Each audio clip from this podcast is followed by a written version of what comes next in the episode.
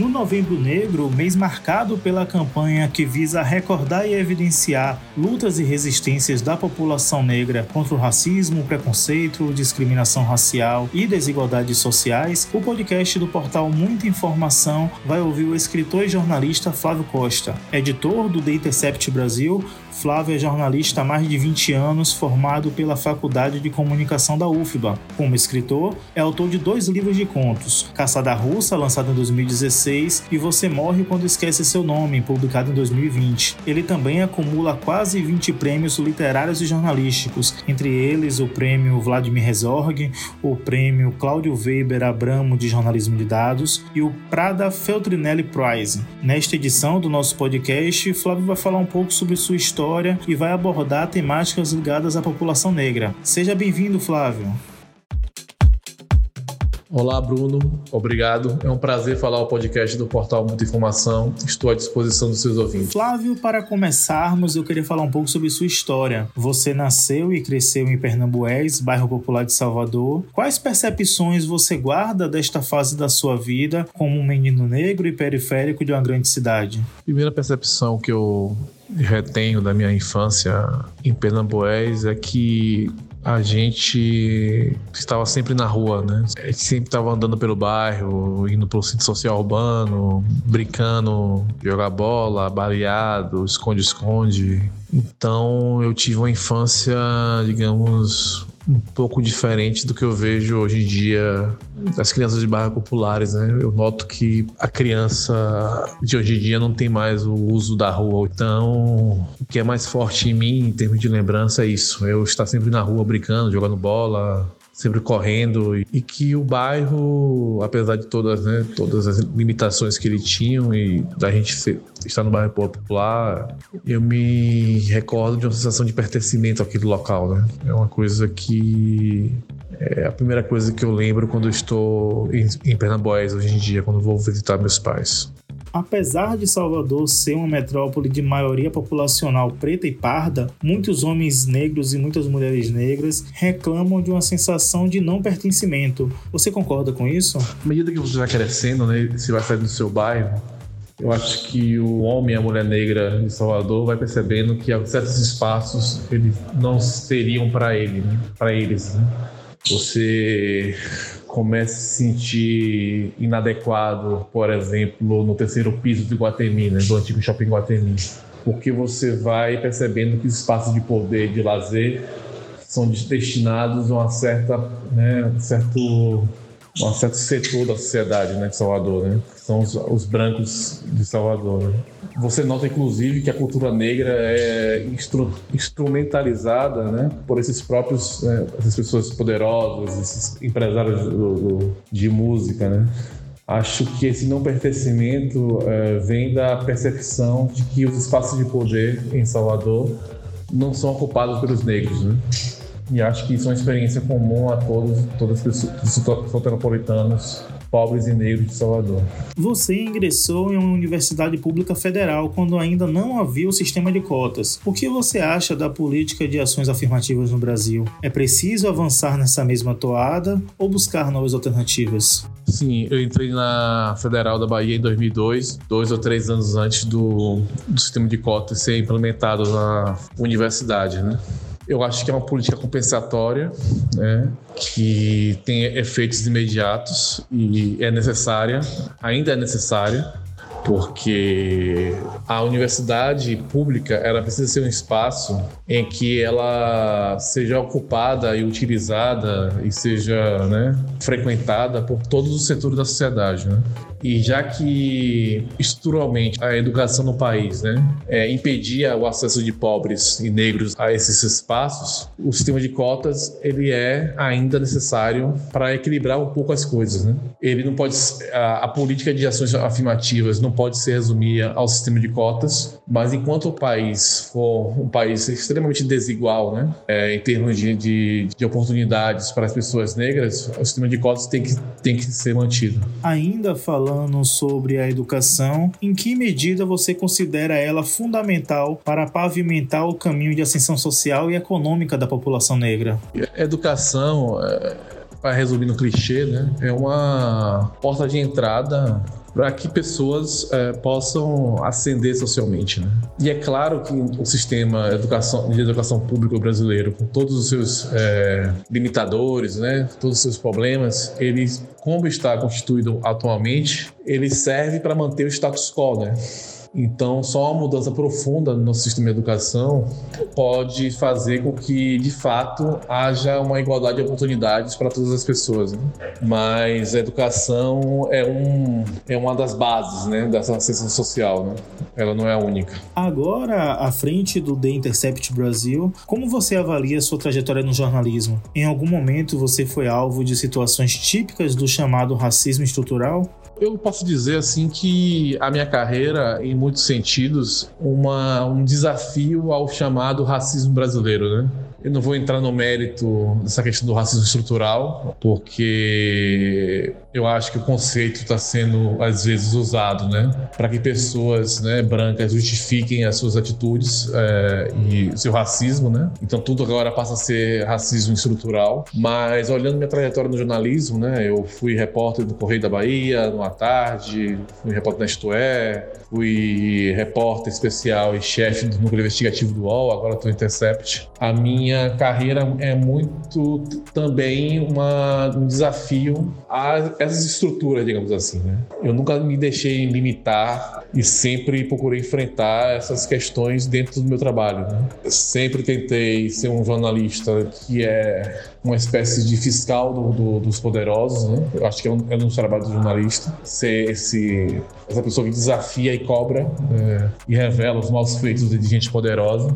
Mas também, assim, eu nunca fui muito, até para minha, minha formação familiar, eu nunca fui muito de me deixar ceder a, a essas estruturas, né?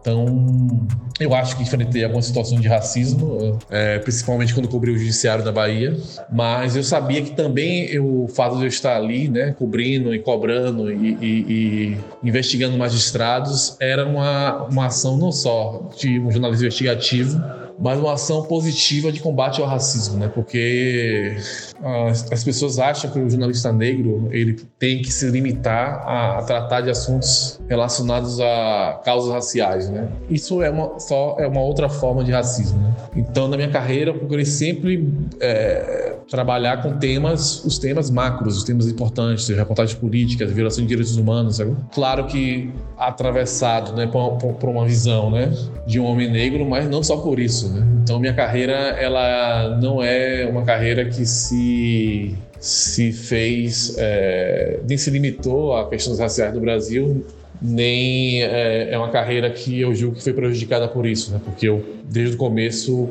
eu tive uma postura de enfrentamento em relação a isso. Como pai de uma menina já adolescente, de que forma você avalia que pode ajudá-la não apenas a viver, mas a oferecer resistência nessa sociedade patriarcal e racista? Eu busco conversar com minha filha, não fingir para ela que o país que ela vive é um país não é um país racista e tento dar a melhor educação possível para ela, né? É, mas também é, tento que ela tem uma vida que não se limite a essas questões. A experiência negra ela é muito maior do que a experiência do racismo. O homem negro e a mulher negra eles não se definem apenas por serem é, pessoas que sofrem racismo.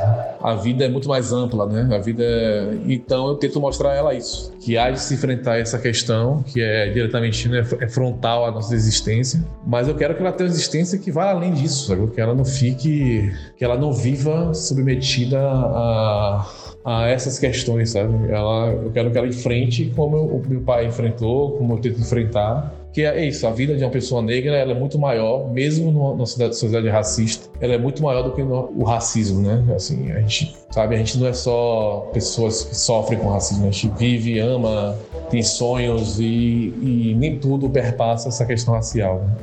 Flávio, as estatísticas evidenciam que, mesmo em estados governados pela esquerda, exemplo da Bahia, é comum que pessoas negras ocupem um espaço indesejado no noticiário policial, inclusive vítimas da truculência policial. Qual a sua avaliação sobre isso? É isso, é um caminho muito longo, né? Você ainda tem um, um imaginário é, que colocam o, o, homem negro né, na situação de vítima ou de ator de atos violentos, né, em termos de segurança pública. A, a, a gente tem um problema de que, de que a gente não tem ainda políticas públicas que ultrapassem a questão do policiamento é, em termos né, quando a gente fala em segurança pública, é, sempre se fala de policiamento, de polícia cidadã, mas segurança pública é muito, muito, é muito além disso, né? Então, enquanto o país estiver né, preso a essa visão pequena, né, e mesquinha da segurança pública, junto com a questão de viver, se viver na cidade racista, as pessoas negras vão ser vistas dessa forma ainda. A vaga surgida com a aposentadoria da ministra Rosa Weber criou um movimento no campo das esquerdas em torno da necessidade da escolha de uma mulher negra para o Supremo Tribunal Federal. Apesar disso, o presidente Lula já avisou que não levará em conta critérios de gênero e raça. Como você avalia essa posição? O Lula não quer enfrentar essas questões de gênero e raça porque não são questões que são realmente importantes para ele, né?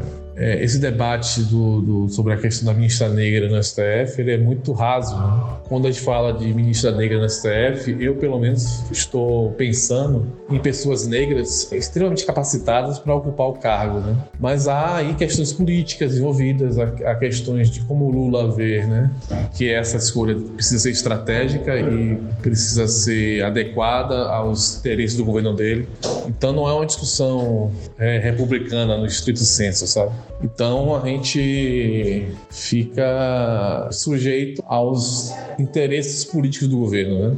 Quando o debate deveria ser sobre representatividade e sobre ocupação de espaços assim. Há várias mulheres e homens negros que poderiam ocupar esse espaço da STF hoje em dia. Nomes como Conceição Evaristo e mais recentemente o baiano Itamar Vieira e o carioca Jefferson Tenório, radicado em Porto Alegre, vêm ganhando holofotes e cada vez mais prestígio. Existe uma literatura negra em crescimento no Brasil? Como você avalia o atual cenário e de que forma a sua literatura se encaixa nele? E ainda neste tema, quais são seus próximos projetos? Me vejo como escritor, como homem que é negro, né? Acho que existe uma literatura de, de, um ponto de vista, né, da experiência negra crescente no país. Acho que de alguma forma o mercado se atentou, né, que isso, essas narrativas podem gerar lucro. Assim, não acho que é, é só um reconhecimento, né, do, do trabalho é, desses escritores, é, como Jefferson Tenório, Itamar, a, a própria Conceição Evaristo, né?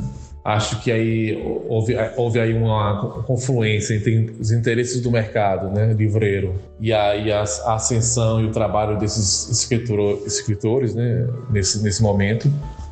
Eu, eu assim, eu, eu, eu, não, eu, não, tento me encaixar em grupos ou, ou me limitar pela minha origem, né?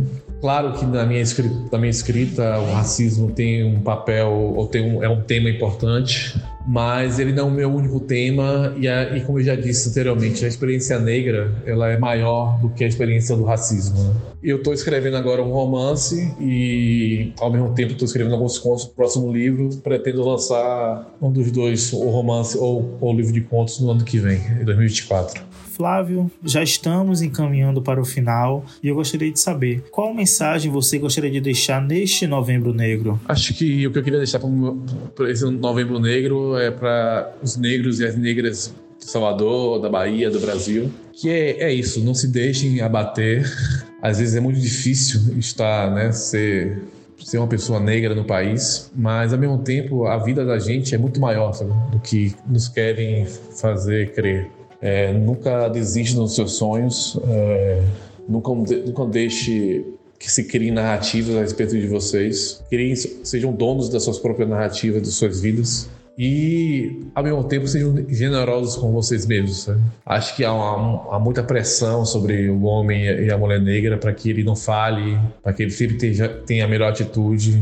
E lembre-se que vocês são pessoas e vocês vão errar, vão acertar e lembra que vocês só devem prestar contas para sua própria consciência e não para os outros. Gostaria de agradecer sua participação, sobretudo por estarmos falando de um tema tão importante que volta à tona, né, que ganha ainda mais espaço em meio ao Novembro Negro. Mais uma vez, muito obrigado pela sua participação e até a próxima. Muito obrigado, Bruno, pelo convite. É sempre bom esclarecer a população sobre temas tão relevantes. Fico à disposição do portal Muita Informação. Até uma próxima oportunidade. Abraço. Siga a gente nas nossas redes sociais e até o próximo podcast.